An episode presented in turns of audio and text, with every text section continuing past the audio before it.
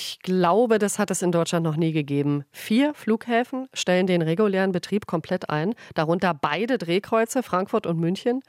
Insgesamt lässt die Dienstleistungsgewerkschaft Verdi sieben Flughäfen bestreiken, der BER in Berlin-Brandenburg nicht, aber er ist indirekt betroffen. Verdi will damit Druck machen auf die Tarifverhandlungen im öffentlichen Dienst. Das Bodenpersonal an Flughäfen oder die Luft, äh, Flugsicherung zum Beispiel, die gehören ja zum Teil zum öffentlichen Dienst. Die Gewerkschaft verlangt 10,5 Prozent mehr Lohn und Gehalt. Und jetzt am Telefon ist Christine Behle, stellvertretende Vorsitzende von Verdi. Guten Morgen, Frau Behle. Guten Morgen, Frau Dahl. Also ich meine wirklich, das hat es noch nie gegeben. Sind Sie stolz darauf?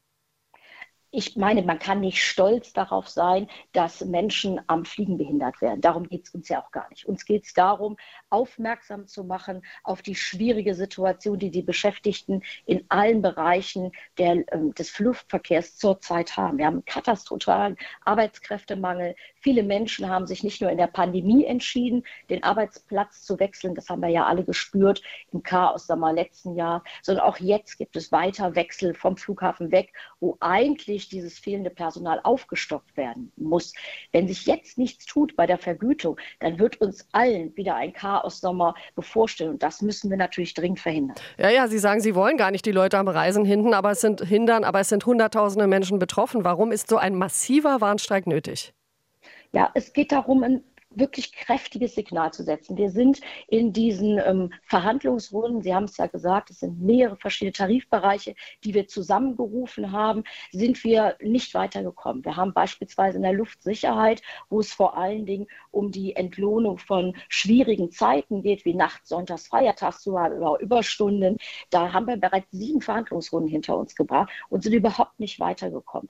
Auch in Teilen der ähm, Bodenverkehrsdienste haben wir bisher kein Ergebnis erzielt. Und im öffentlichen Dienst wissen wir, stehen wir bei einer Arbeitgeberseite, die äh, sagt, sie hat kein Geld und sie will auch nicht investieren. Und deswegen muss es jetzt mal ein klares Signal geben, damit Nur, auch weitere Streiks verhindert werden können. Ja, aber das ist ein Warnstreik, Frau Behle. Was machen Sie denn, wenn Sie richtig zum Streik aufrufen? Machen Sie dann alle Krankenhäuser zu oder wie? Naja, wenn wir richtig, also ist, Warnstreik ist, ist ein Streik, wo wir sozusagen ein Signal setzen. Das tun wir jetzt. Aber natürlich sind, wenn man in einen längeren Streik gehen würde, dann wären natürlich andere Bereiche auch betroffen. Aber ehrlich gesagt ist das gar nicht unsere Intention. Deswegen machen wir ja auch solche Warnstreiks, die eben solche Signale senden, damit die Arbeitgeber sich früher bewegen. Das trotzdem, ist ja auch das einzige ja, Mittel, was ich wir haben. will noch mal einhaken. Trotzdem noch mal meine Frage: Ist das angemessen? Wie gesagt, Hunderttausende Menschen, die mit ihren Tarifverhandlungen nichts zu tun haben, sind betroffen. Von Stuttgart gehen zehn Hilfsflüge nicht ab, weil der Flughafen geschlossen ist. Hilfsgüter, also Hilfsflüge in das Erdbebengebiet, Hilfsgüter, die als Beiladefracht auf Passagiermaschinen der Turkish Airlines rausgehen sollen, fliegen nicht von den bestreikten Flughäfen. Ist das Ihrer Ansicht nach angemessen? Nein, das ist nicht angemessen und das ist auch nicht unsere Intention. Es Gut, dass Sie das nochmal ansprechen. Wir haben nämlich mit allen Flughäfen Notdienstvereinbarungen abgeschlossen, um sowohl Hilfsgütertransporte, aber auch solche Flüge von Helfer und Helferinnen zu ähm, möglich machen zu können. Dass das in Stuttgart oder teilweise in Frankfurt nicht möglich ist, liegt nicht an uns. Das liegt an der Entscheidung der Flughäfen, das nicht möglich machen zu wollen. Wir haben bewusst, weil wir uns natürlich solche Entscheidungen ja. nicht leicht machen, die Flughäfen, also wir haben es möglich gemacht, wir haben Verabredungen getroffen. Die Flughafen haben einseitig entschieden, und zwar nur die beiden. Auch andere Flughäfen sind davon betroffen, haben einseitig entschieden, das nicht tun zu wollen. Naja, Sie können sich vorstellen, äh, also den Flughafenbetreibern ist einfach die Hutschnur geplatzt. Sie finden, Sie haben mit diesem Warnstreik den Bogen überspannt. Was erwarten Sie also von den Arbeitgebern, die jetzt richtig sauer sind wegen dieses Warnstreiks? Was erwarten Sie bei den Verhandlungen in der kommenden Woche?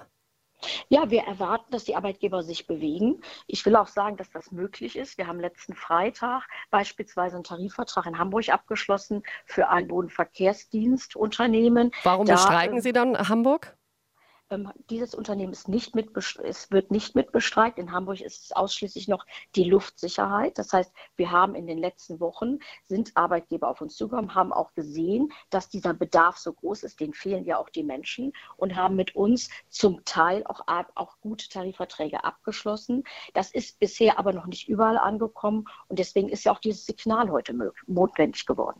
Sie lassen die Flughäfen bis heute Nacht bestreiken. Wie lange wird es dauern, bis sich alles wieder normalisiert hat? Was denken Sie?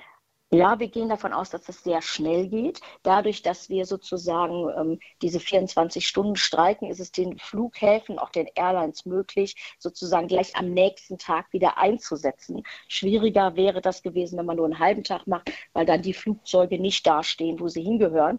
Und deswegen gehen wir davon aus, dass das relativ störungsfrei morgen früh wieder losgehen kann.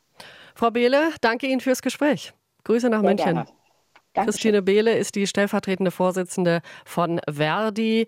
Massive Streiks heute auf den Flughäfen. Vier deutsche Flughäfen sind geschlossen äh, und insgesamt sind sieben Flughäfen betroffen. RBB 24 Inforadio vom Rundfunk Berlin-Brandenburg.